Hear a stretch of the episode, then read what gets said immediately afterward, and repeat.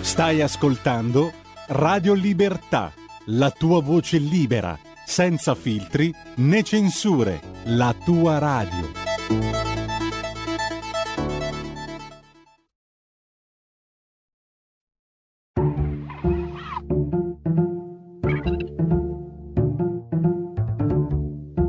Va ora in onda oltre la pagina.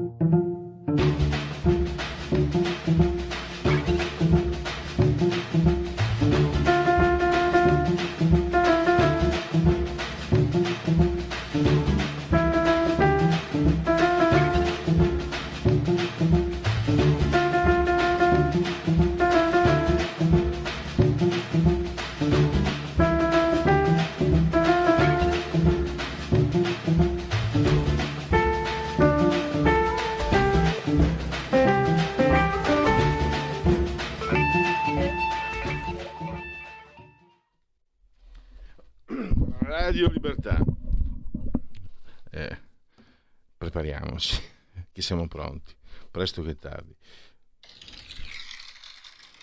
Applausissimi per questa sigla molto molto amata.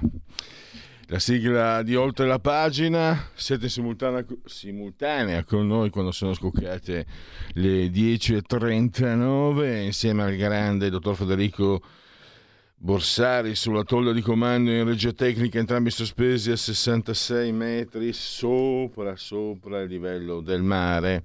Temperature che ci dicono, ci narrano di 24 gradi centigradi sopra lo zero interne, 22,6 esterne, 66% l'umidità, la pressione pari a 1021,7 millibar.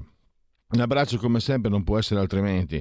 Forte, forte, forte, forte alle signore Carmela, Angela e Clotilde, loro ci seguono, ma ci seguiscono anche. Lo, lo consente anche la sintassi. Torna Fattondini. Ussa via! E dal canale 2 è una spiritosaggi per chi la vuol capire.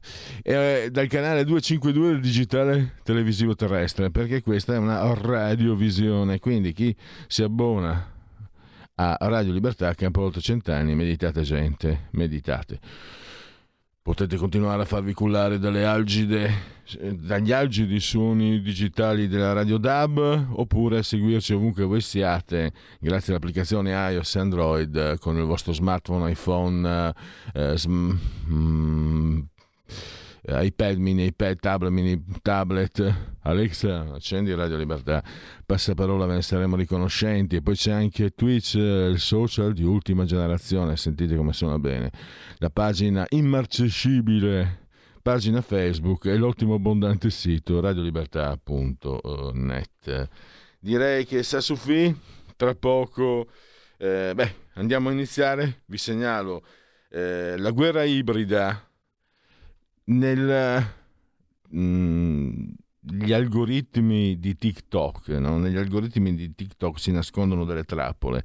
Chi guida, chi comanda, chi indirizza, gli influencer. Pensate che in Cina, ho scoperto, che ci sono le influencer farm, le fabbriche di influencer.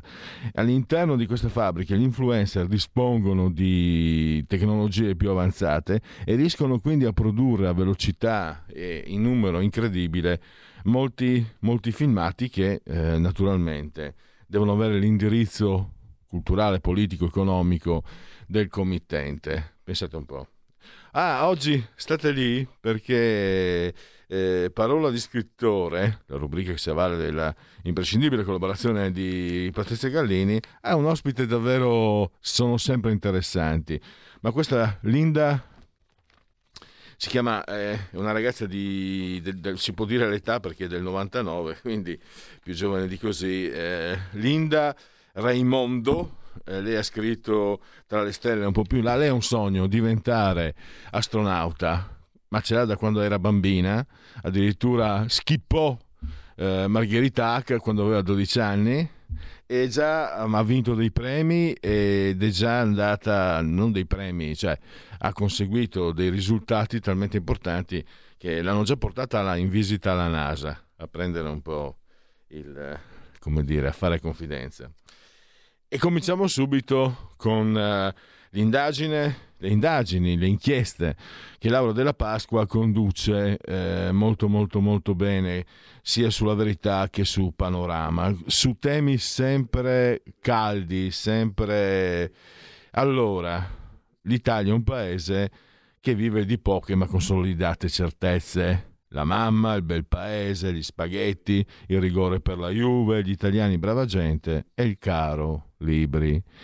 Perché, grazie anche a, queste, a questa inchiesta che eh, credo l'avremo tra poco al telefono, che Laura della Pasqua ha, ha condotto su uh, Panorama, ovviamente ho, ho perso contatti poi evito, ho preferito evitare di dare continuità alla, alla mia mappa genetica, quindi non, sono, non ho una presa diretta. E ho scoperto che è incredibile a dirsi, incredibile dictu, dicevano i latini. E c'è il problema che c'era anche 50 anni fa quando ero bambino io. Il caro libri, a partire dalle medie. I libri aumentano. Quando ero bambino c'era l'inflazione alta, c'è anche adesso, però eh, insomma sono, c'è sempre questa costante, il caro libri e ci sono anche alcuni insegnanti, me lo ricordo, eh, se loro scrivevano un'integrazione nel testo dove c'era il loro intervento, mi ricordo che andavano a stamparlo, mi ricordo l'insegnante di filosofia comunista, miliardaria, eh, ma bellissima e brava, ci stampava proprio le dispense perché non comprassimo un libro nuovo ma ci sono quelli invece che, lo, che, che lo pretendono. Adesso le, eh, la tecnologia complica ancora di più le cose perché ci sono gli aggiornamenti informatici, dischetti, chiavette, eccetera.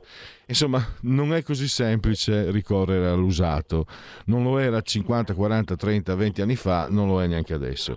Ma io mi fermo perché adesso la parola, eh, do la parola a Laura della Pasqua, è lei che ha svolto questa indagine. Ah, mi raccomando, eh, se andate eh, in edicola, se ancora non l'avete già fatto, o online, pot- o online, potete proprio acquistare l'ultimo numero di Panorama e leggere con comodo. Ci sono anche delle dritte, perché qualcosa si può fare per parare i danni. Laura, benvenuta, bentornata ai nostri microfoni, grazie per essere qui con noi. Grazie a voi, bentrovati.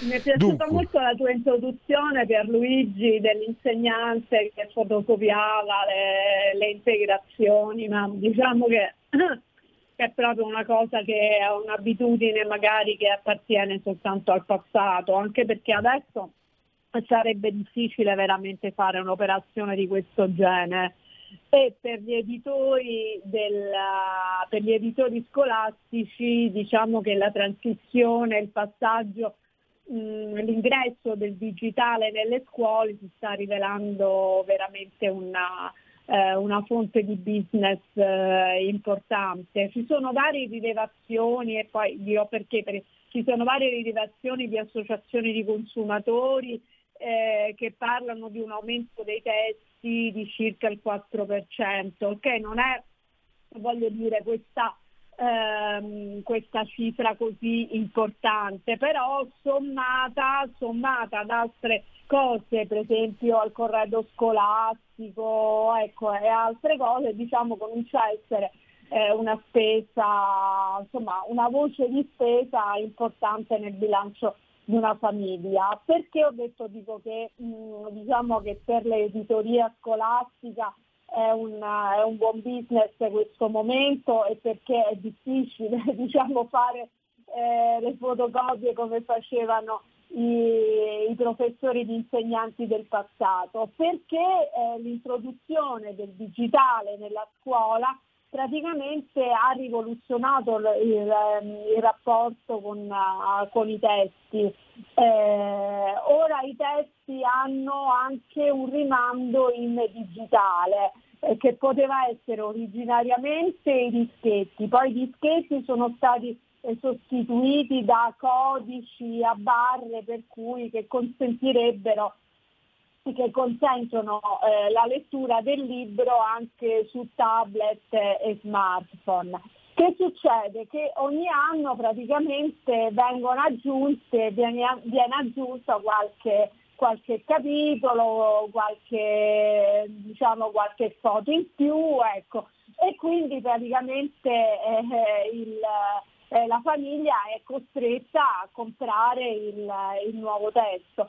Ma eh, io mi chiedevo, ma com'è possibile se il contenuto di alcune materie è immutabile? Cioè praticamente la storia dell'antica Roma è sempre la storia dell'antica Roma, gli attivi, i babilonesi sono sempre quelli. Cioè, allora il discorso è che, eh, è che si propongono eh, nuove, nuovi tipi di fruizione del testo, eh, che può essere sul tablet, sullo smartphone, e poi c'è il podcast, eh, poi c'è magari eh, la lettura da parte, non so, di un, eh, di un promoter, eh, di una voce nota del mondo dello spettacolo, perché ci, c'è anche questo non solo, nella fantasia, diciamo, nella, nella fantasia dell'offerta del, degli editori scolastici, eh, addirittura io ho trovato questi, eh, ci sono i libri per l'educazione fisica. Ora, le scuole cadono a pezzi, tante volte le palestre eh, mancano le palestre oppure quelle che ci sono sono fatiscenti, ci piove dentro così, però probabilmente l'insegnante pensa che invece dell'ora di ginnastica, che l'ora di ginnastica si possa sostituire con un testo che ti parla su come la comunicazione espressiva del proprio corpo, cioè voi immaginate un ragazzo di 10-11 anni un ragazzo di 10-11 anni voglio dire che è nel pieno del vigore fisico, che vorrebbe eh, appunto muoversi, saltare, eh, così si vada a leggere il linguaggio del corpo come modalità comunicativa espressiva. Cioè, Laura, ti, ti interrompo per due cose. Cioè, primo, anche lì, ehm, io sai che ho questo eh, orologio che va indietro, francamente avvilente. Quando ero ragazzo degli anni 70-80 e la situazione delle palestre era fatiscente, c'erano leggende che narravano che in Germania, non quella dell'est, quella, quella federale, c'era una piscina una palestra per ogni quartiere. E vabbè, diciamo, ma l'Italia è povera, ma poi negli anni 80-90 l'Italia è diventata più ricca. E che ci sia questo è un segnale anche che francamente a chi ci governa da, da, da quasi sempre importa ben poco della scuola, anche perché oh, torno alla tua inchiesta, Sarà, sono stato sicuramente ingenuo io, non ho tenuto conto degli interessi e di quello che c'è dietro.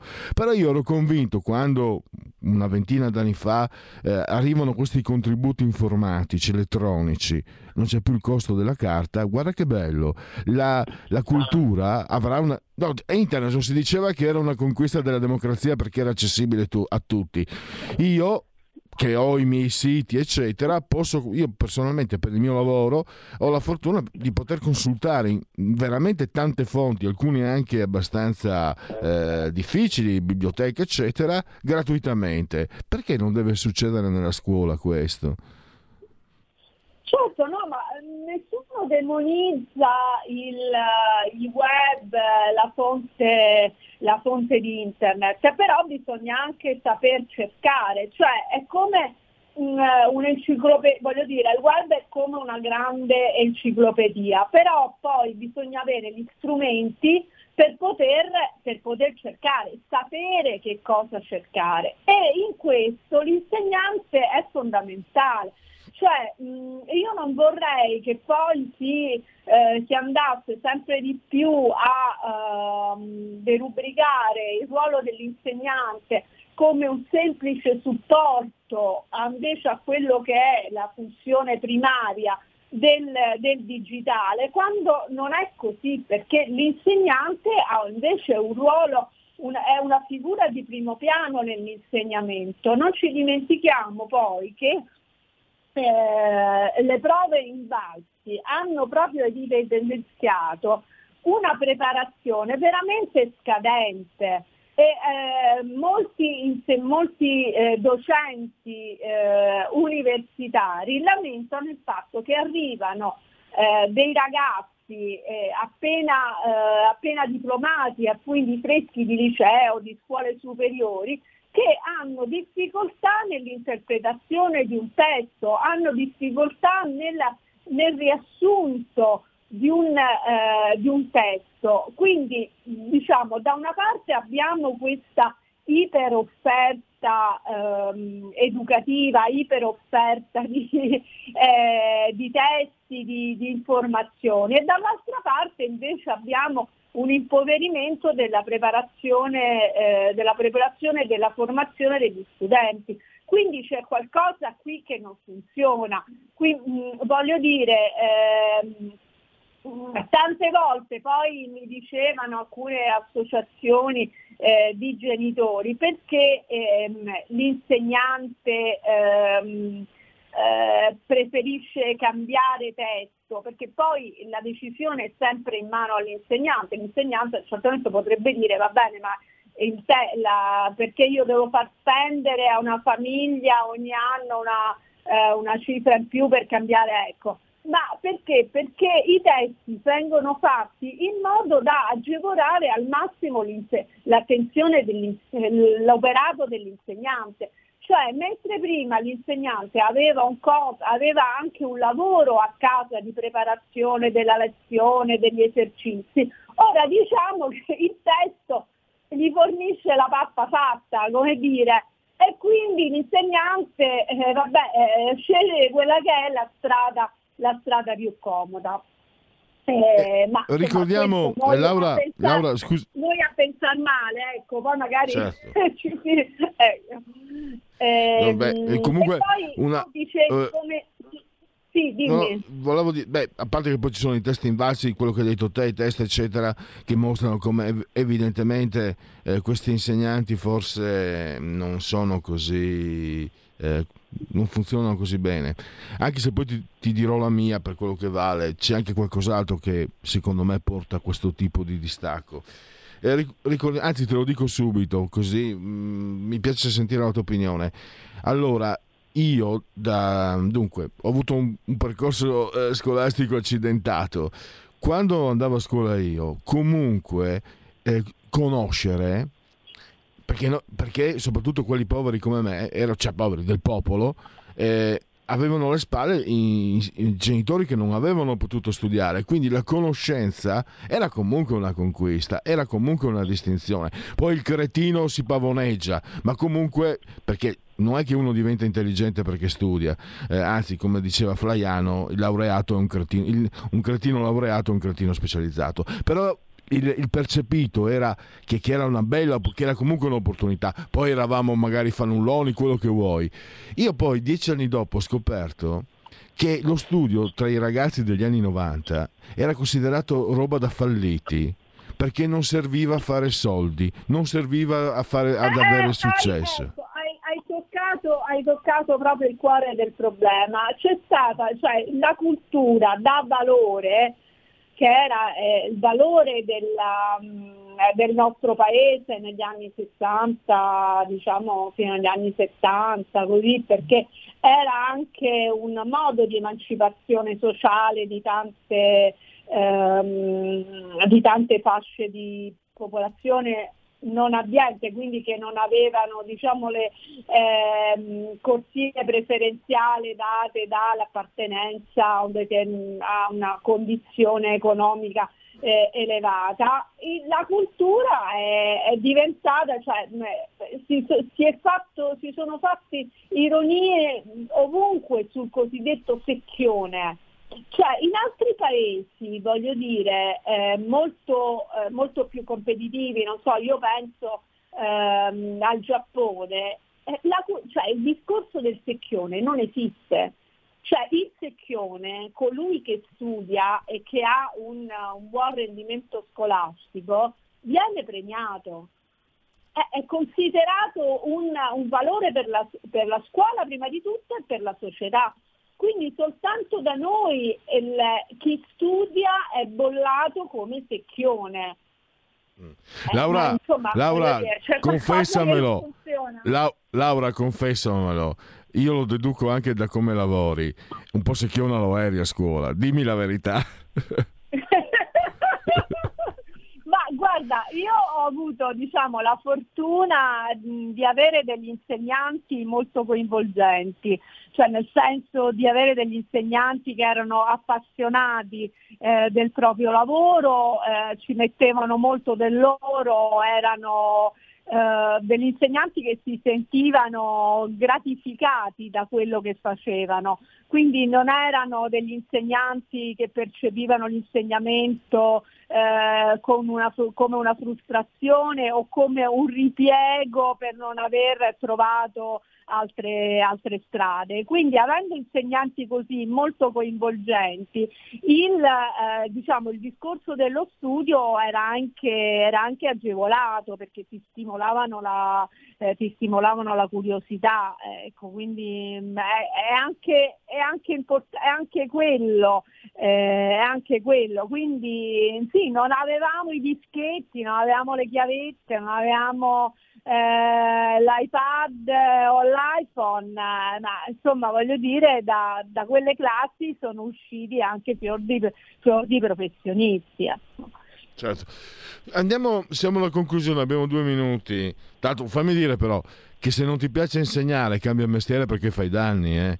Solo, solo, il chirurgo fa danni peggiori, forse. Sto pensando perché dovrebbe essere, no, dovrebbe essere normale avere il piacere di divulgare e chi non ce l'ha è brutto e triste, ma non è solo eh, colpa sì, loro, è colpa... Tante volte non si trova una soluzione, tante volte certo, non si certo. trova una soluzione alternativa e quindi la scuola è concepita come una sorta di parcheggio. Poi eh, consideriamo anche il fatto che una volta che l'insegnante ha, eh, ha conquistato la cattedra non è che ci sono delle verifiche sulla preparazione, cioè diventa un po' una vendita di posizione, cioè l'insegnante ha raggiunto quella, eh, quello status e non, magari non si, eh, l'aggiornamento e la verifica della, della, qualità dell'insegnamento è demandata esclusivamente eh, a un fatto, a una questione mh, mm, volontaria, cioè non c'è nessuno che fa eh, che fa una, una, verifica o che possa mettere in crisi quello status. Laura, Laura Giustissimo, purtroppo abbiamo concluso una, al volo. Eh, c'è, un, c'è, una spesa per, per, ogni ragazzo per i test, solo, solo, per i testi, perché poi ci sono gli zainetti e tutto il resto. 500 euro circa per le, me, le, scuole medie, 700 per le medie superiori. In Francia i certo. testi sono gratuiti. La tanto odiata Francia, da voi italiani, che odiate noi francesi, però la Francia intanto l'accesso, l'accesso allo studio lo, lo agevola. Sì, eh, beh, sì, questa è un'altra eh, una, una formula, anche quello che chiedono i, diciamo, le associazioni dei genitori, i testi, i testi gratuiti, ecco, insomma, ehm, ma ci sono anche altre, altre, insomma, dire, altre soluzioni, sappiamo che le nostre eh, le nostre condizioni di bilancio non, non consentirebbero una, una, cosa di questo genere, basterebbe soltanto magari un po' più di attenzione da parte degli insegnanti a non lasciarsi condizionare da, da questa offerta mh, esagerata di sempre nuove edizioni, quando insomma voglio dire dal punto di vista contenutistico magari non sono nemmeno giustificate. Grazie allora a Laura della Pasqua, Panorama, la verità. Panorama lo trovate, questo numero con la sua inchiesta lo trovate fino a mercoledì in edicola, anche online. Grazie davvero di tutto e a risentirci a presto Laura. Grazie a voi, buona giornata.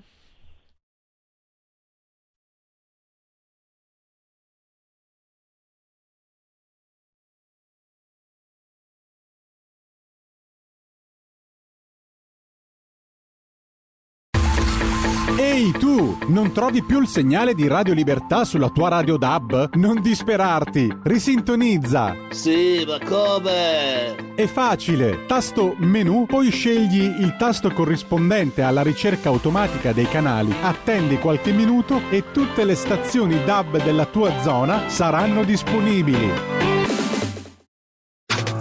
Stai ascoltando Radio Libertà. La tua voce libera, senza filtri né censura. La tua radio.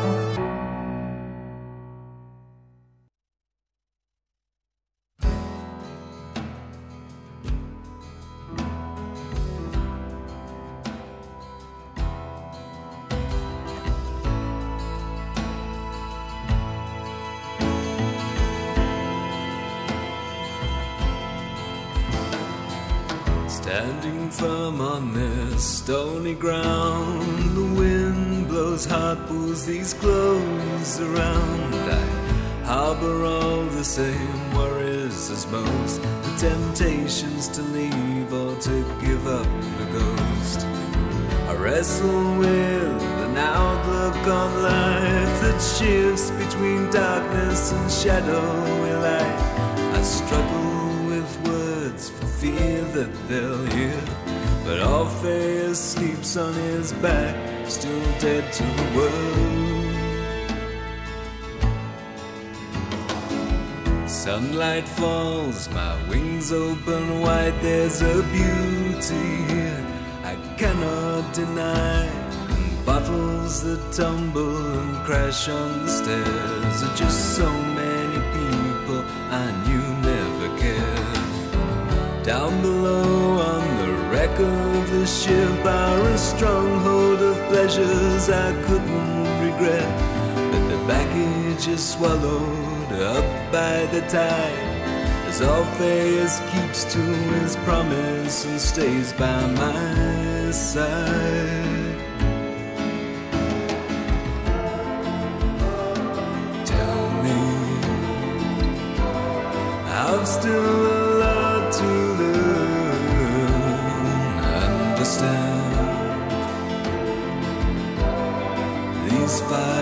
fires never stop. Believe me. When this joke is tired of laughing, I will hear the promise of my Orpheus sing.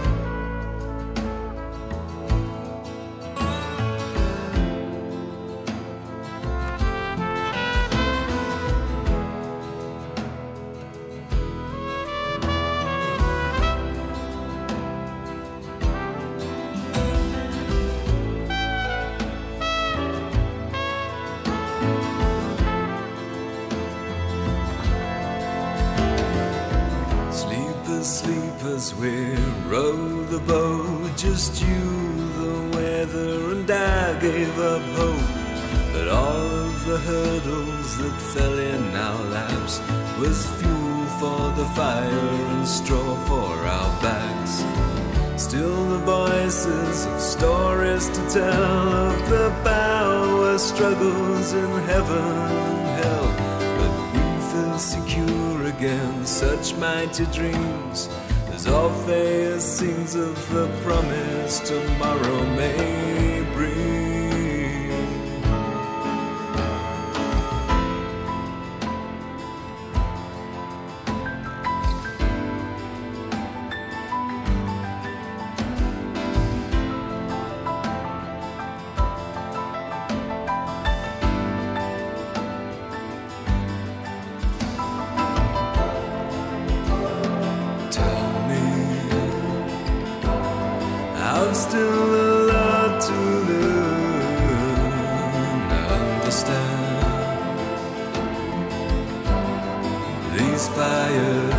Never stop. Please believe.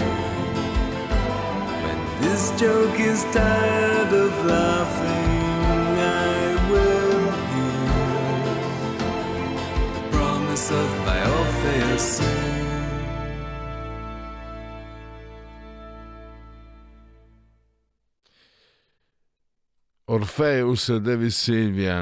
ho, dovuto risentirlo un'altra volta, non, non se ne può fare a meno.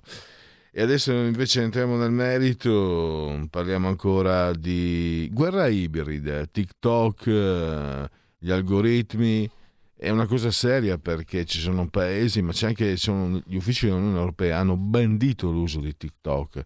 E anche questo un pochino mi fa pensare perché faccio una sezione molto lunga.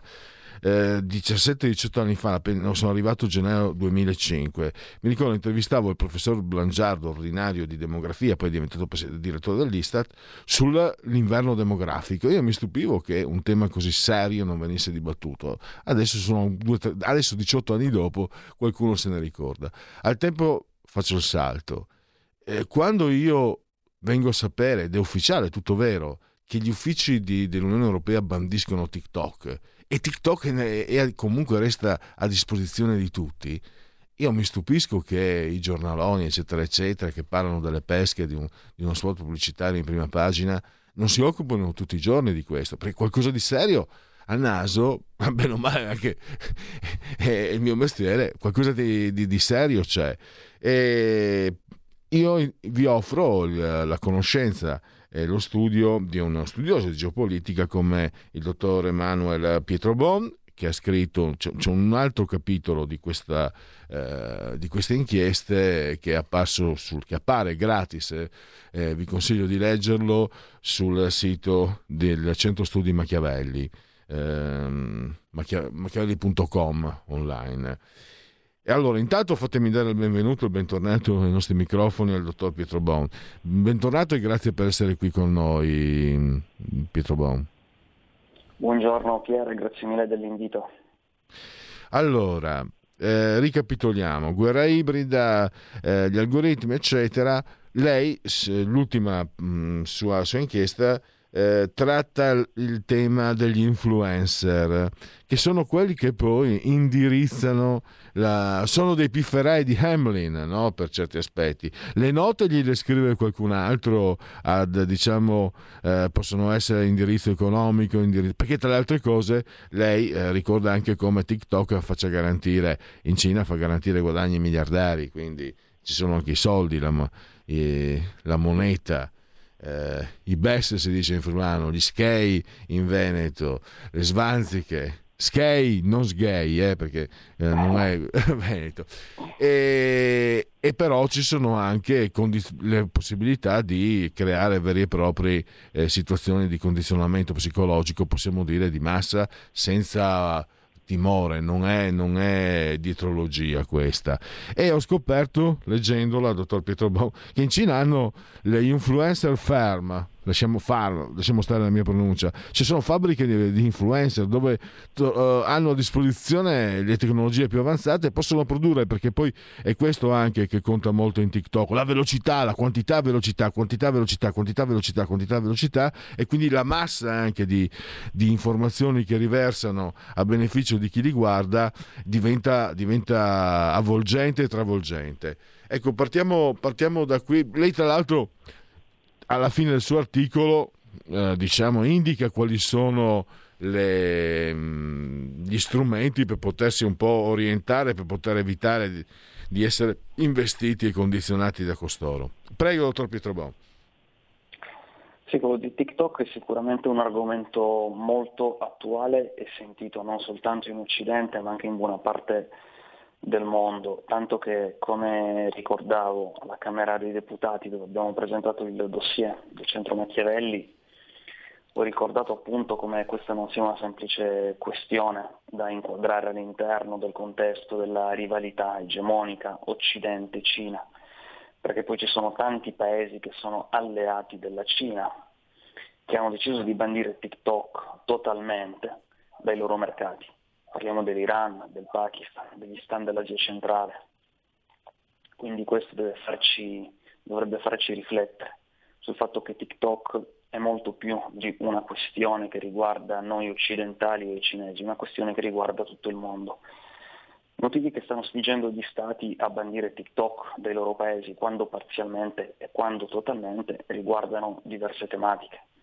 Per l'Unione Europea si tratta principalmente di una questione di sicurezza, sicurezza in senso stretto, cioè sorveglianza, uso che viene fatto dei dati degli utenti.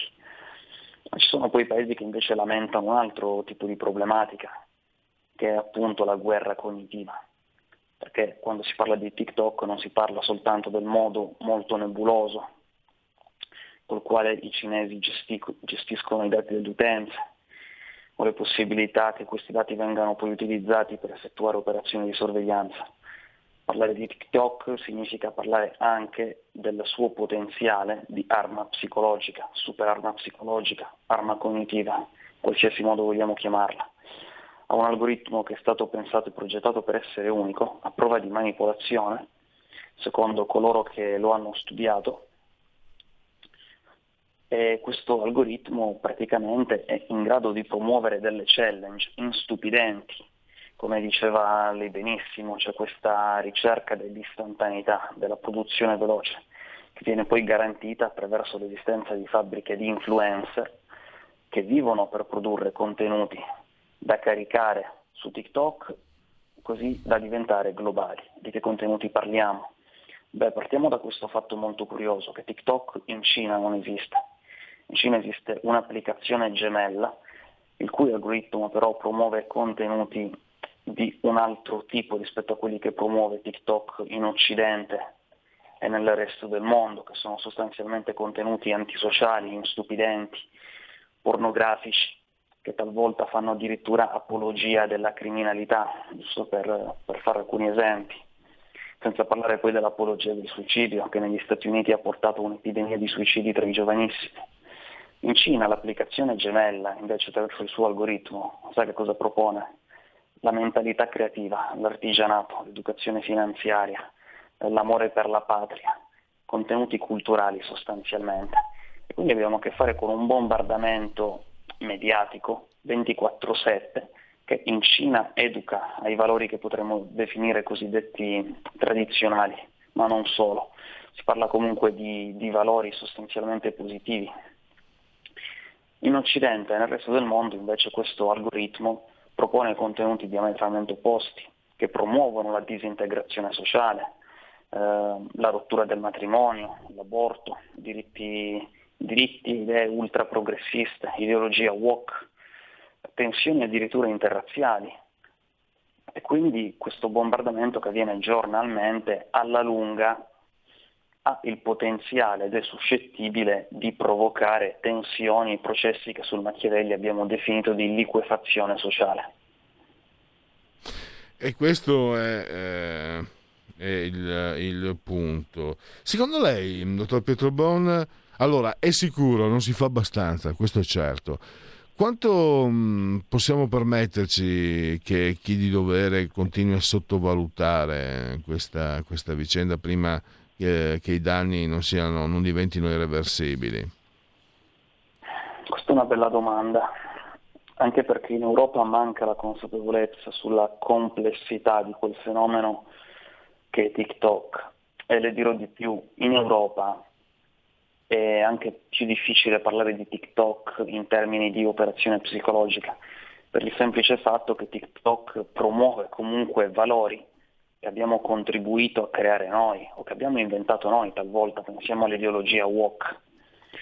Semplicemente TikTok li porta all'estremo, radicalizza questi pensieri trasformando ideologia moderata in ideologia estremista.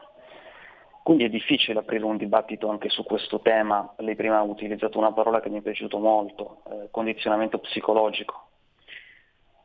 Ecco, è difficile parlare anche soltanto di condizionamento psicologico nel momento in cui TikTok comunque promuove, popolarizza contenuti attinenti ideologicamente a idee, episodi, fatti che comunque diciamo, ci piacciono perché abbiamo, come detto prima, inventato noi, pensiamo al wokismo, in altri paesi invece è molto più facile aprire un dibattito di questo tipo, perché non a caso, prima io ho citato alcuni esempi, eh, paesi sostanzialmente a maggioranza islamica, lì è molto più facile aprire un dibattito sulla distruzione del tessuto sociale alimentata da TikTok. Lo stesso dibattito è stato aperto ad esempio in India, paese a maggioranza indù. Quindi eh, il problema dell'Europa penso, sia, penso abbia a che fare proprio con l'ideologia sarà difficile capire e quindi lavorare alle problematicità di TikTok riguardanti appunto i tipi di contenuti che promuove fino a quando non capiremo che promuove contenuti, radicalizza perlomeno ed estremizza contenuti che abbiamo inventato noi come l'ideologia woke. Quindi mm-hmm. sarebbe da fare un lavoro a 360 gradi. Innanzitutto capire che questa ideologia è dannosa, dopodiché lavorare anche a TikTok. Eh, c'è, dicevamo, gli strumenti, no? Lei ha riportato anche questo episodio recente, agosto, il Daily Caller ha scoperto un influencer eh, eh, che è una, una, donna addestrata in un influencer farm, eh, ha saputo, è riuscita a scoprirla analizzando con attenzione le immagini, no? si è capito che non stava questa influencer a casa sua a offrire eh, quello che, che, che, non so, insomma, quello che offrono gli influencer, diciamo genuini, ma si capiva che era uh, costruito. Ecco, da questo punto di vista, forse prima ho fatto una domanda che va, mira troppo lontano, no? cioè chi di dovere prenderà le contromisure. Sicuramente non è così semplice, però per esempio l'informazione, si parla tanto di fake news e eh, TikTok e sembra eh, un'evoluzione eh, quasi fantascientifica del, della, della, fake news. Però si può, ci si può difendere dicevamo. Quali sono il Daily Caller appunto ha, ha individuato elementi che hanno rivelato eh, l'imbroglio. Quali sono se ci capitasse no, di, di vedere? Tra l'altro questa, questa influencer, voglio anche ridirlo, segnalarlo, lei lo ha scritto, eh, era contenuti eh, che erano abbastanza, eh, ecco qua, eh, contenuti woke contro il matrimonio, contro la mascolinità, contro le, raz- le relazioni uomo-donna, ecco, tornando un po' a quello che dicevamo prima. Cosa possiamo fare? Perché mh, mm, non, non, credo, le chiedo, dottor Pietro Bon, non credo che basti eh, un pensiero walk per individuare un, uh, un, influencer, un farm influencer, chiamiamolo così, perché ci sono coloro che non hanno bisogno di essere condivisi. Me, me lo lasci dire, io sono di parte, posso permettermelo non hanno bisogno di essere condizionati per essere dei poveri coglioni, ci riescono benissimo da soli e quindi va bene.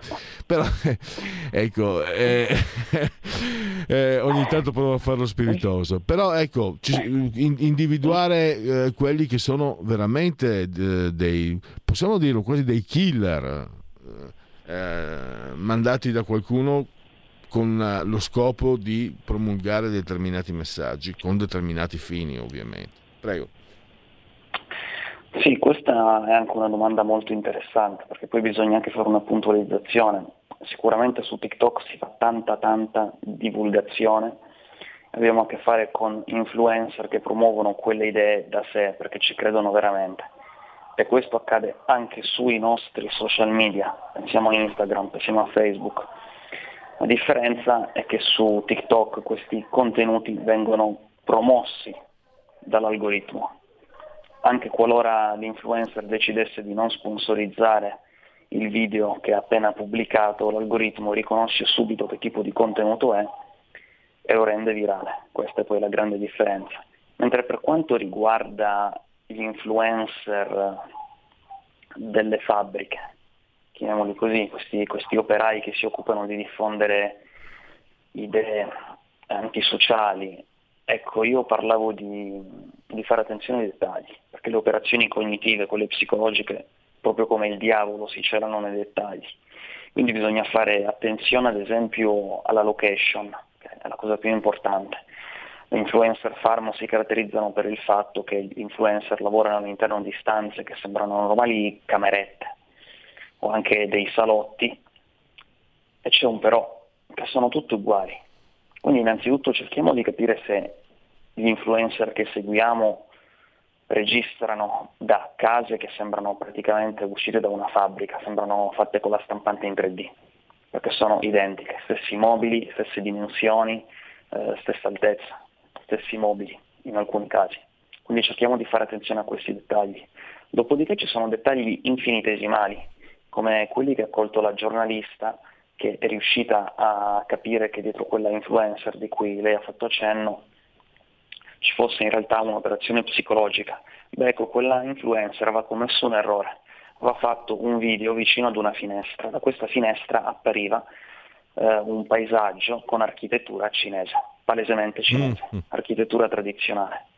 Quindi quello è un dettaglio anche non da poco. Io dico che è infinitesimale, in realtà potremmo anche parlare di un errore grossolano, ma comunque c'è da guardare tutto. Poi dopodiché i contenuti, sicuramente una persona che crede in quelle idee potrebbe dire cose di un certo tipo, ad esempio una persona che sostiene l'ideologia woke potrebbe anche, anche lei parlare in termini negativi del matrimonio, della mascolinità, delle relazioni tradizionali uomo-donna. C'è però una differenza diciamo sostanziale tra gli influencer che lo fanno perché ci credono veramente e gli influencer che invece sono pagati per farlo, che questi ultimi hanno delle idee molto più radicali, rappresentano non la prossima frontiera, le loro idee sono la frontiera dopo la prossima frontiera. Qui si parla di transumanesimo, relazioni uomo-animale in alcuni casi addirittura.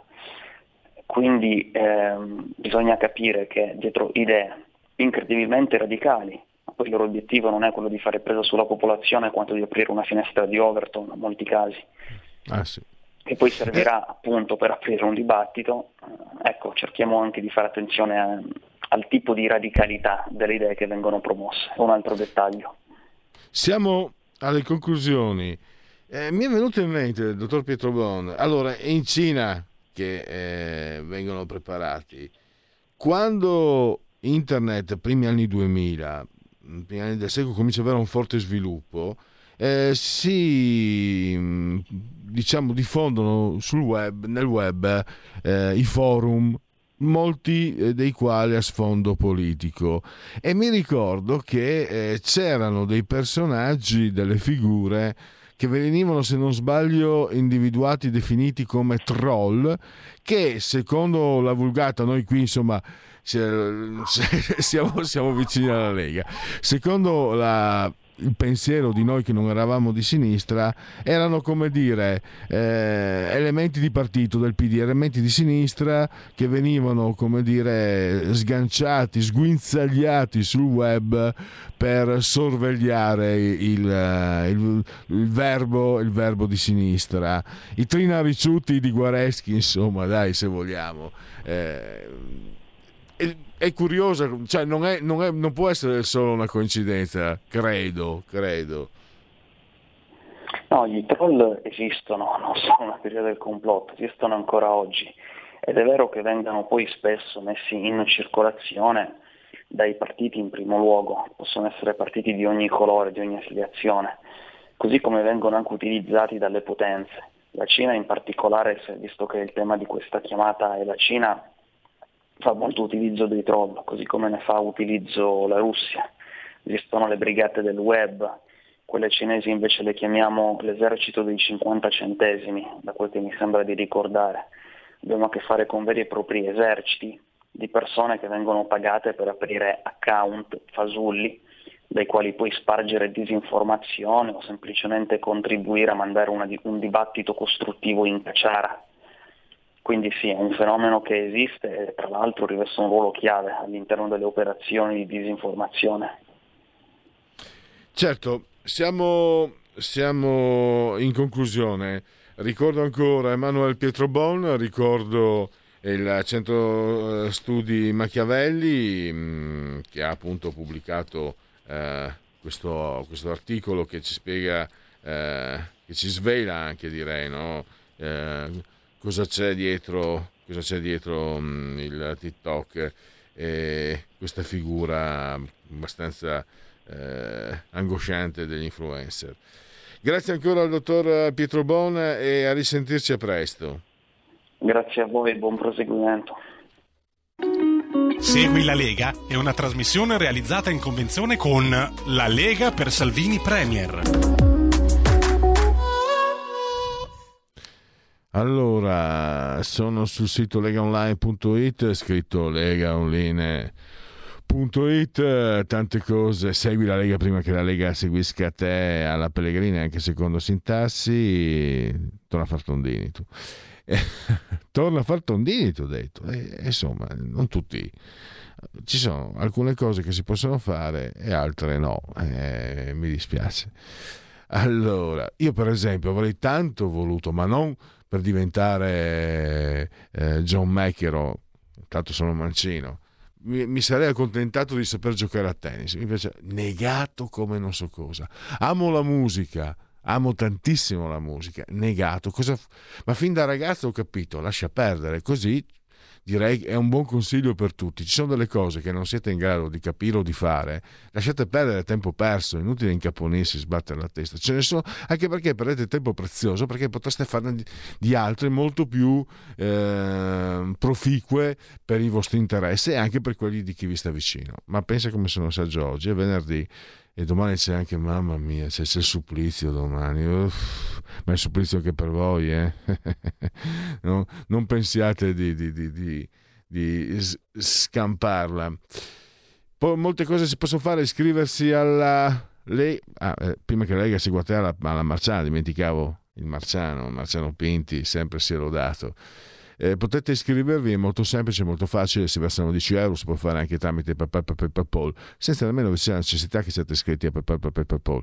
Poi eh, il codice fiscale, gli altri dati richiesti, alla fine vi verrà recapitata la maggiore per via postale, ma se di mezzo ci sono poste italiane, noi raccomandiamo ampi gesti, significativi gesti, profondi gesti, calorosi gesti apotropaici, sia alle femminucce che ai maschietti e anche agli altri, qui non si esclude nessuno, mi raccomando, la tessera Lega Salvini Premier, il, l'atto di autocoscienza civica, il 2 per 1000, soldi nostri che lo Stato si tiene, se non altro possiamo dirgli come spenderli, in questo caso l'indirizzo politico, il D43, eh, scelta libera, non costa nulla, scrivi D43 nella tua dichiarazione dei redditi, questo 2 per 1000, D di Domodossola, 4 le stagioni e anche tanto altro, 3 invece sempre solo il numero perfetto. Vediamo le apparizioni radio-televisive dei protagonisti eh, della, della, Lega, i politici. Eh, per il momento non ci sono aggiornamenti, quindi eh, facciamo così, stiamo nei tempi, poi i sondaggi li leggo alla fine. Quindi chiudiamo Segui la Lega e time out e poi parola di scrittore. State lì perché sarà eh, come sempre molto interessante in, interloquire con la prossima ospite. Segui la Lega è una trasmissione realizzata in convenzione con La Lega per Salvini Premier.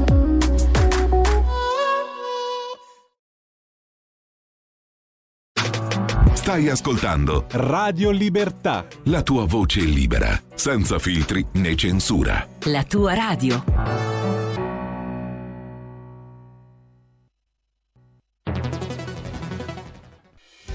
Quotidiano di Sicilia, il quotidiano d'Italia, l'informazione che ribalta i luoghi comuni, una vera visione dei fatti, l'Italia vista da sud. Ogni siciliano che vive in Italia e nel mondo è una risorsa è protagonista della crescita della nostra nazione. Dai forza alla crescita della nostra isola, abbonandoti al QDS digitale più archivio a soli 99 euro annui. Quotidiano di Sicilia, il quotidiano d'Italia, una scelta di valore.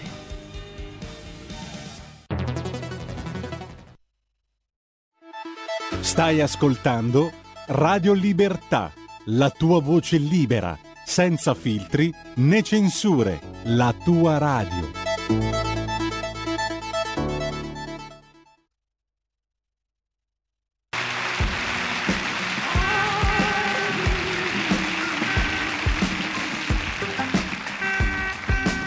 Si può, siamo liberi come l'aria, si può. Si può, siamo noi che facciamo la storia, si può si può, io mi vesto come mi pare, si può, sono libero di creare, si può, sono padrone del mio destino, si può, posso mettermi un orecchino, si può. Basta uno spunto qualunque, la nostra fantasia non ha confini. Basta un pennello, un colore noi siamo pronti a perpetuare la creatività dei popoli latini.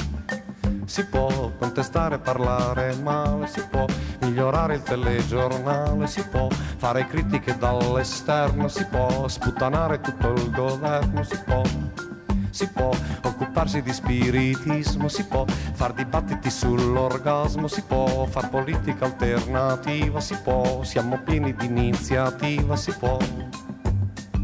Siamo sicuri che abbiamo in comune la certezza del nemico Siamo sicuri che c'è, ma il più rosso è il più nuovo dei partiti. Non si sa perché diventa rosso antico. Si può, siamo liberi come l'aria, si può, siamo noi che facciamo la storia, si può, libertà, libertà, libertà, libertà obbligatoria. Sono liberato, sono davvero più leggero, sono infedele, sono matto, posso far tutto.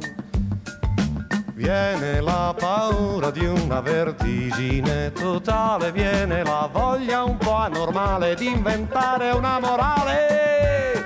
Utopia, utopia, utopia, pia, pia. Si può fare i giovani a 60 anni, si può regalare i blue jeans ai nonni, si può star seduti come un indiano, si può divertirsi con il digiuno, si può e dopo tante battaglie volendo puoi anche farti uno spinello. Il libanese è il migliore, tra poco dovrebbe cominciare la pubblicità in un nuovo carosello. Si può inventarsi protagonista, si può rinforzarsi dall'analista, si può occuparsi dell'individuo, si può farsi ognuno la propria radio, si può si può, con la nostra cultura dietro, si può rinnovare tutto il teatro, si può dare al mondo un messaggio giusto, si può, a livello di Gesù Cristo, si può. Basta una bella canzone, la tua rivoluzione va da sola. Basta che ognuno si esprima e poi non importa se si chiama la rivoluzione della Coca-Cola. Si può, siamo liberi come l'aria, si può, siamo noi che facciamo la storia, si può, libertà, libertà, libertà, libertà obbligatoria. Ma come? Con tutte le libertà che avete, volete anche la libertà di cambiare? Utopia, utopia, utopia, pia, pia. Libertà, libertà, libertà, libertà, libertà, libertà, libertà, libertà libertà, libertà.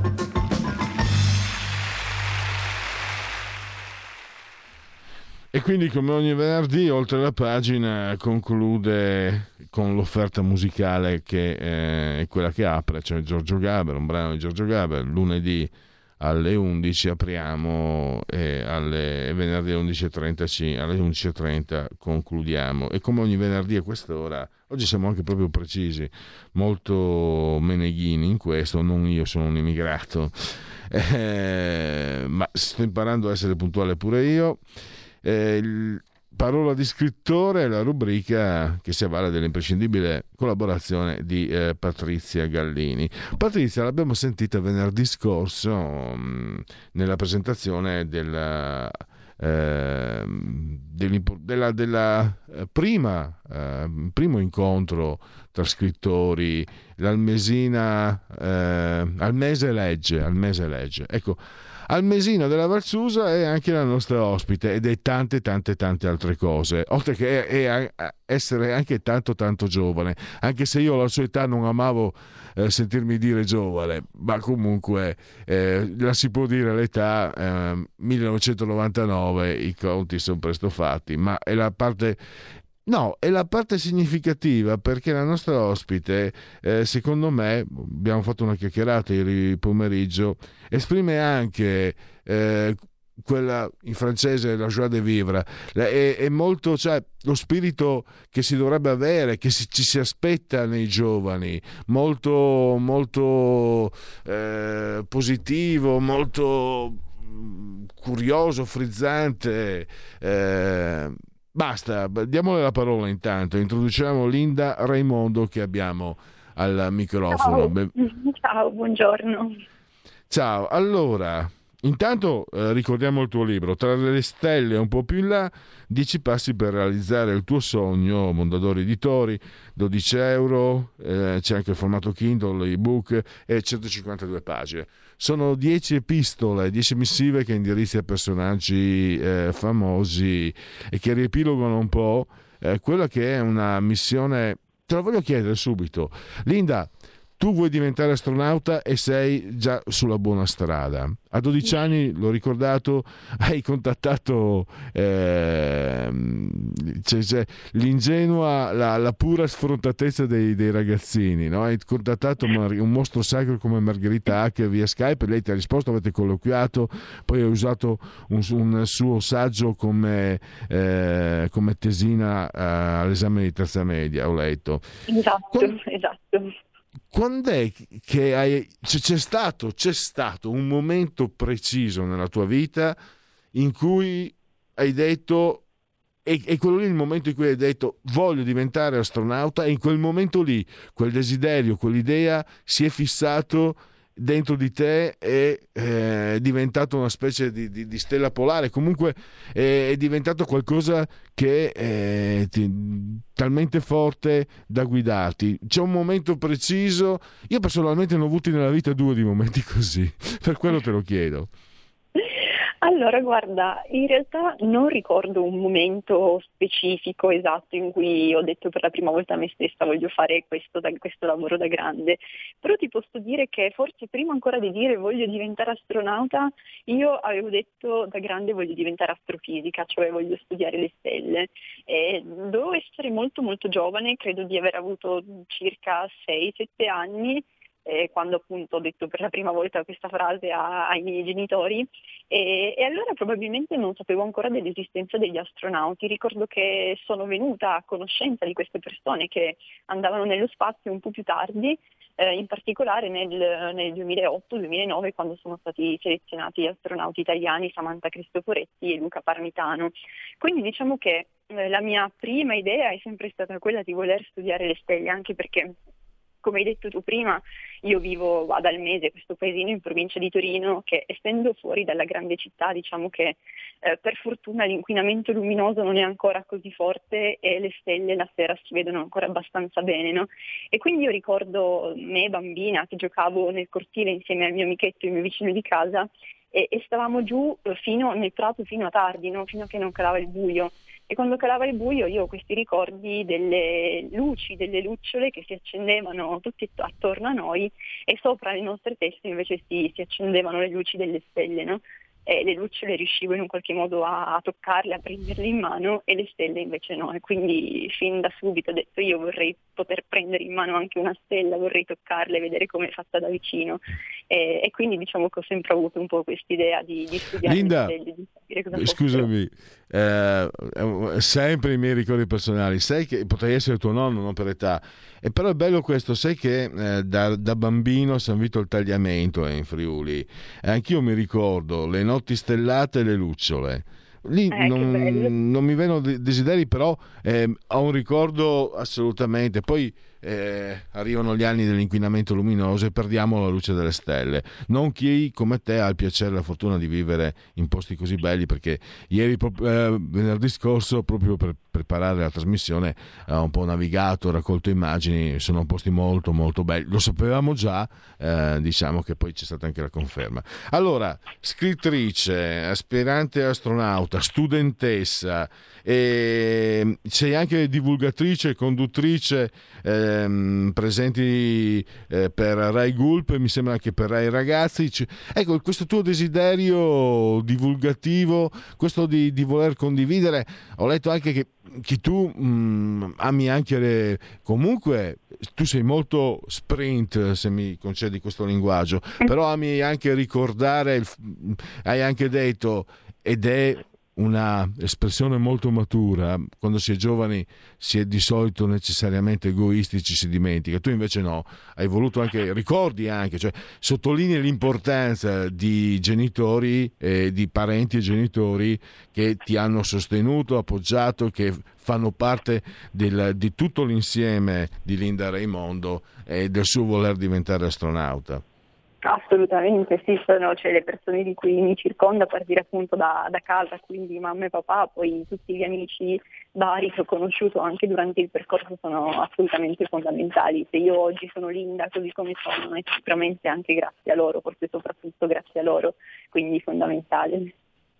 E questo voler anche eh, con successo perché eh, lavori per Rai Gulp, eh, essere anche divulgatrice, questo piacere di condividere, fa parte un po' di, di questo entusiasmo che si percepisce. Oggi l'ha sentito un po' strano, se, se, lavori per la Rai mi sembra un po' timida, ieri al telefono eh, mi, mi sembrava più, eh, però lei, ehm, Linda, è davvero molto, molto, si dice oggi, no, ma la parola giusta non è smart, comunque si sente che ha proprio voglia, desiderio di, di, di condividere, di... ecco, finalmente, entusiasmo. Ecco, la scelta di divulgare è connaturata al tuo spontaneo, dal tuo naturale entusiasmo che si percepisce in tutto quello che dici, quello che fai, o è stata una scelta magari mh, più, maturata, più matura e più uh, maturata? O anche magari perché no, magari casuale, io non lo so questo, magari eh, ti hanno visto, tu hai vinto premi importanti, poi lo ricorderemo, e magari hanno detto, ah guarda, uh, questa ragazza è spigliata, brava, in gamba, eh, e, e, fa il caso nostro per parlare ai ragazzi e divulgare temi eh, anche scientifici. Com'è successo questo approccio con la divulgazione? Sì, guarda, adesso ti, ti, racconto, ti chiedo solo scusa se appunto oggi mi senti forse un po' più spenta rispetto a ieri, ma sono a Torino, in questo momento sono al Politecnico di Torino in, ah, in vero, aula. Vero. E sotto c'è sì, gente sì. che sta studiando, quindi è solo per quello non posso Ah, è vero, è vero, me l'avevi detto che non eri, scusate, esatto. scusate, sono, sono vecchio, io potrei essere tuo nonno, abbi comprensione per questo povero vecchio. No, ci mancherebbe. E comunque, allora rispondo subito alla tua domanda. Io in realtà mh, mm, ho sempre amato conoscere, ma in generale la conoscenza a 360 gradi, sono sempre stata molto molto curiosa e, mm, e, l'idea di leggere i libri, imparare cose nuove e poi raccontare anche quelle cose a qualcun altro che magari quel determinato libro non l'aveva letto mi ha sempre affascinato tantissimo. Cioè io ricordo fin da piccola, da da quando ho iniziato a studiare sostanzialmente poi alle elementari, eh, ricordo in terza elementare, insomma, si inizia a studiare un po' di più approfonditamente la storia e la geografia. Eh, io ricordo di aver sempre avuto questa voglia di spiegare anche ad altri quello che io stavo studiando, no? Quindi mh, l'idea della divulgazione in realtà mi è sempre piaciuta. Certo è che probabilmente non avrei mai immaginato che sarebbe potuta diventare un giorno il mio lavoro. E tutto è iniziato un po' casualmente perché io appunto a 16 anni circa ho iniziato a organizzare delle conferenze, ehm, in particolare la prima conferenza che ho organizzato è stata ad Almese, quindi nel mio paese, e poi di là mi sono eh, allargata, ho fatto delle cose a Roma, insomma, quindi mi sono spostata e allargata Beh, molto di più. Eh, e, eh, e, a queste conferenze chiamavo degli esperti del settore, no? Quindi diciamo che quest'idea di raccontare ciò che io imparavo mi è sempre piaciuta tantissimo e credo che oggi più che mai sia veramente di fondamentale importanza raccontare la scienza. Linda, è talmente un piacere parlare con te che forse io ho dimenticato che li avevo ricordati, cioè, cioè non sei solo una ragazza che studia, che ha, ha un sogno così bello, spigliata, eh, sei una, una, ragazza anche che ha ricevuto riconoscimenti molto significativi. Hai vinto un concorso dell'ESA, l'Agenzia Spaziale Europea, che ti ha permesso di andare a visitare la base della NASA in Alabama, scusate se poco, e poi hai vinto anche eh, l'Oscar assegnato il premio dell'ANGI, Associazione Nazionale Giovani Innovatori. Eh, quindi mh, hai anche eh, il riconoscimento di essere... Io non credo che tu ne abbia bisogno, per quello che posso capire, però avere anche il riconoscimento dall'esterno che sei quanto mai sulla strada giusta, eh, beh, insomma, è, è ancora carburante su carburante, credo. Sì, certo, ma sicuramente è un qualcosa che mi ha fatto super piacere. L'anno scorso appunto ho vinto l'Angi, il, l'Oscar dell'innovazione, ma è stato qualcosa di totalmente inaspettato. Quindi quando mi hanno contattato per dirmi guarda ti abbiamo scelta ehm, appunto come vincitrice del nostro premio, io sono proprio caduta letteralmente dalle nuvole se non dalle stelle direttamente. e, quindi chiaramente mi ha fatto molto molto piacere, però al di là dei premi, al di là di qualunque tipo di vittoria io possa ottenere, insomma credo che la cosa più importante per me sia continuare a fare ciò che faccio con passione, perché poi nel momento in cui non ci dovesse più essere la passione allora non avrebbe senso continuare perché non avrei più un messaggio da, da trasmettere no? e quindi sarebbe totalmente inutile. Per cui finché ci sarà passione e spero non mi abbandoni mai, continuerò a fare quello che faccio indipendentemente da qualunque tipo di premio. Ecco. Eh, la passione è qualcosa che si coltiva giorno per giorno. Eh, esatto. eh, mi sembra che energie eh, e intenzione tu le abbia in pieno. Eh, se posso, da anziano, osservazioni da, da barbogio. Eh, parliamo del tuo libro invece, Linda. Ho detto dieci lettere indirizzate a, a chi e hai scelto uno stile per questo tuo, so che ne stai preparando anche un secondo e magari così sarà il modo per stapparti una nuova intervista, spero. Ma dicevo, mh, hai scelto uno stile eh, che, che, tipo di stile hai scelto, quali sono i, chi sono i destinatari, ehm, che tipo di testimonianza eh, hai voluto portare con questo libro che ricordiamolo ancora, tra le stelle un po' più in là, 10 passi per realizzare il tuo sogno, Mondadori Editore, 12 euro, 152 pagine, lo trovate nelle librerie anche online naturalmente. Ecco, parlaci di questo tuo libro. Sì, e allora diciamo che tra le stelle un po' più in là nasce appunto come, eh, da, nasce proprio dalla voglia, dalla volontà di poter ispirare anche persone più giovani no? rispetto, a, rispetto, a, me, quindi il target di età a cui è rivolto il libro è tendenzialmente 8-11 anni.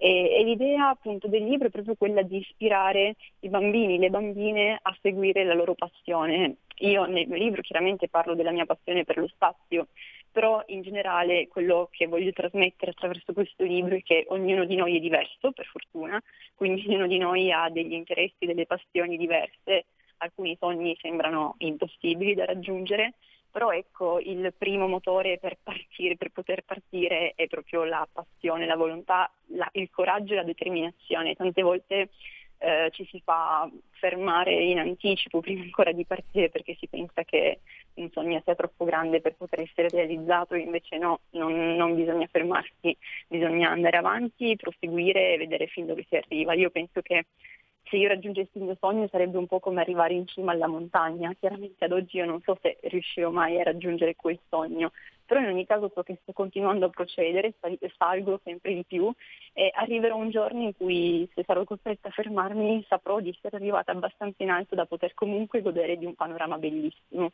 E quindi questo è quello che voglio trasmettere a, a chiunque appunto leggerà, abbia letto insomma, questo libro. Senz'altro, diciamo che prima ancora di vincere è importante giocarla la partita. Assolutamente, cosa... credo che questo qui sia il bello, cioè al di là di come finisca la partita in sé, il bello è giocare, giocarla e divertirsi mentre si gioca. E sicuramente eh, ci sarà modo anche, sarà anche molto piacevole la lettura di questo, di questo tuo libro, Tra le stelle un po' più là. Linda, eh, Linda Raimondo, eh, la prossima volta presumo che dovrò chiamarti dottoressa eh, Raimondo perché ormai sei prossima, ci stai arrivando. Eh, ti ringrazio davvero per questa tua presenza, per questa tua disponibilità e, e spero veramente a presto di poterti sentire nuovamente. E, e, credo, guarda, la chiusura giusta secondo me è dirti buon proseguimento, Linda. Grazie, grazie mille, mi ha fatto molto piacere essere vostra ospite oggi, grazie di tutto. Grazie.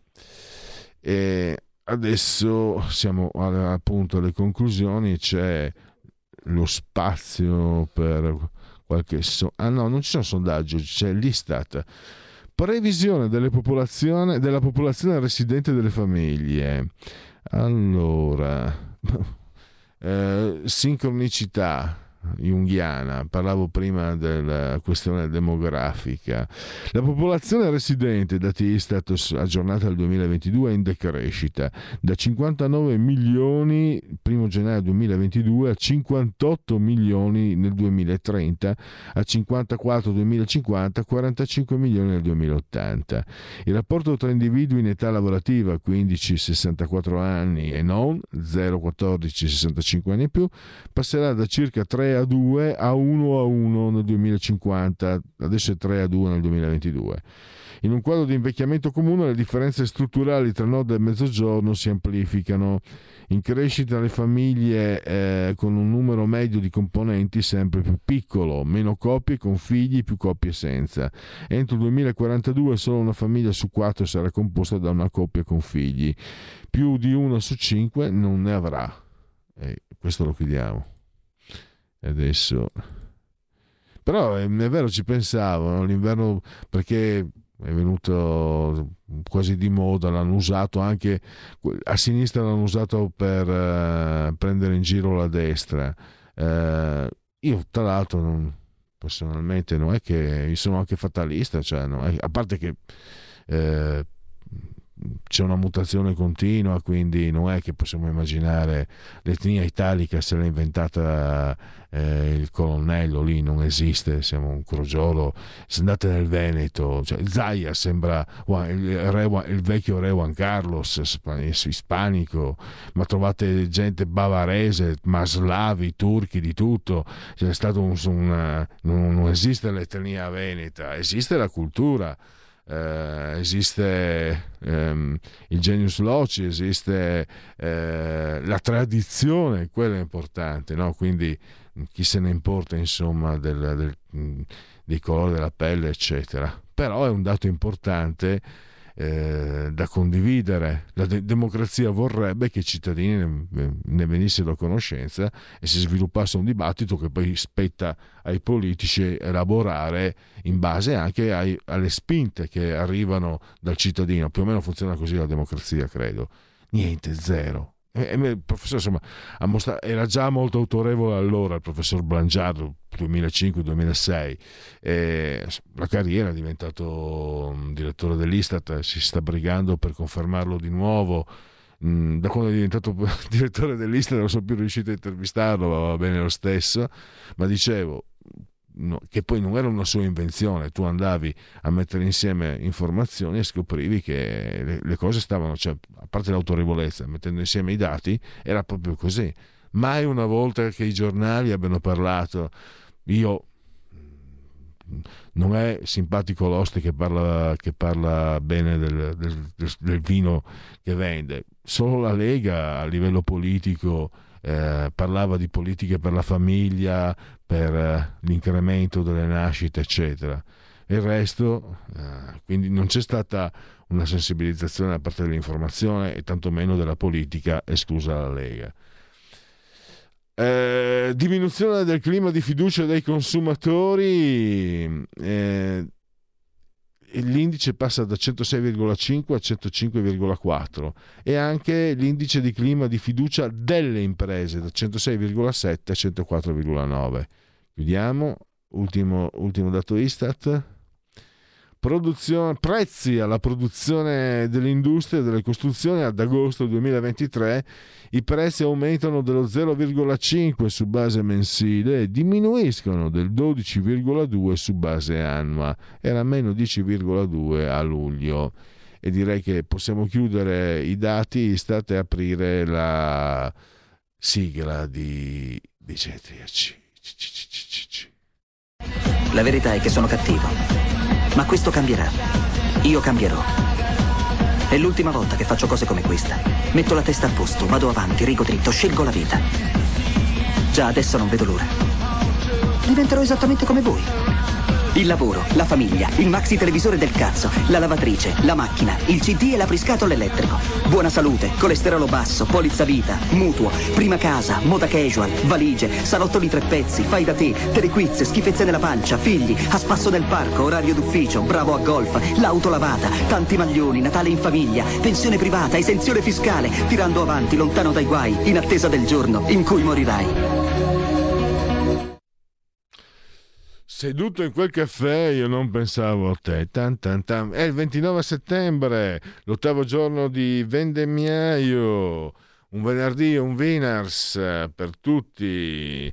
Vendemmiaio invece il calendario repubblicano, genetriaci, commemorazioni e ricorrenze. Nel 1964 apparve Mafalda, fermate il mondo, voglio scendere grande strip argent- dell'argentino Quino, o Chino, uh, mamma mia, qua cosa abbiamo? Li, li, metto in chiusura perché questi sono è roba grossa. Allora, abbiamo il regista Stanley Kramer. Eh, indovina chi viene a cena, nomination zero Oscar, bellissimo il film La parete di fango eh, con eh, mm, il papà di Jamie Lee Curtis e, e, sempre Sidney Poitier se non, cre- se non ricordo male un film notevole. Eh, Provercelli e rovesciate di Silvio Piola una rovesciata eh, effigiata anche nelle figurine. Rinaldo Dami Vicentino Roy Dami eh, ha prodotto fumetti in Francia ma anche per la Bonelli il sergente York. Pasta Pompini eh, disse incazzata nera eh, rivolgendosi alla, alla segretaria di redazione che era andata da lei per conto di Federico Fellini perché Fellini voleva che andasse eh, Anita Ekberg sto parlando che lei andasse da lui per praticargli delle fellazio. Eh, adesso per fortuna i walk non lo sanno ma è, è, stato testimoniato dalla stessa Anita Ekberg perché altrimenti ci vieterebbero anche i film di Fellini. Mi, la bellissima, ero innamorato di lei da, bambino, Milendo Mongeau, francese, Jerry Lewis, Great Balls of Fire, Silvio Berlusconi da Arcore, Cribio, e poi eh, un grandissimo lorobico, mm, Felti dice che eh, a Bergamo c'è l'Atalanta, Papa Giovanni e Felice Gimondi, un ciclista straordinario, campionato del mondo vinto su, su, su, sul belga, su Merckx. Eh, Madeleine Ken, Madeleine Wolfson, due nomination, zero Oscar, mezzogiorno e mezzo di fuoco. Solidarnosc, Lech Wałęsa, il mondo ha bisogno di leader con una visione, non di leader in televisione, Nobel per la pace del 1983, Mike Post, compositore, la colonna sonora di Law and Order, Loretta Goggi, La freccia nera, tata, e poi Pierluigi Bersani da Bettola, anche lui. Sebastian Coe, grande atleta inglese del passato, adesso eh, ha importanti ruoli dirigenziali, era un campione negli 800 e nei 1500 metri piani. Qui abbiamo, tre, abbiamo due, due Michelangeli e un Michele abbiamo Michelangelo Antonioni, Blow Up, basta, cioè, ha avuto due nomination, zero, ha fatto tantissimi film, uno meglio, alcuni li devo ancora vedere, dannazione, ma Blow Up, ma, cioè, lì siamo, eh, è un film che probabilmente tanti non capirebbero neanche, farebbero fatica a capire anche oggi. E poi beh, io non so quali dei due amo di più, eh, anche se sono due aspetti. Due, eh, un altro Michelangelo, Michelangelo Merisi, allora, Caravaggio. E... Quando non c'è energia, non c'è forma, non c'è vita. Caravaggio, è inutile dai, ci fermiamo lì. E poi il, man- il mancebo Don Chisciotte, Miguel de Cervantes. Tre volte ho letto Don Chisciotte, poi adesso da vecchio lo leggerò la quarta e mi è sempre piaciuto, da bambino, da, da giovane, da maturo non fugge chi si ritira. Basta, stop. Adesso arrivo al 29 settembre, sforato di un minuto, quindi chiedo perdono a chi segue. Invece ringrazio sentitamente il grande dottor Federico Borsari, seduto, assiso saldamente sul trono di comando e energia tecnica. A domani, Morituri ti saluta. Federico e grazie a chi ha avuto la bontà e la pazienza di sopportarmi, ma state lì che invece c'è sempre da, da seguire questa meravigliosa, strepitosa, fantastica emittente radio brum, Libertà. No, grazie davvero. Miau.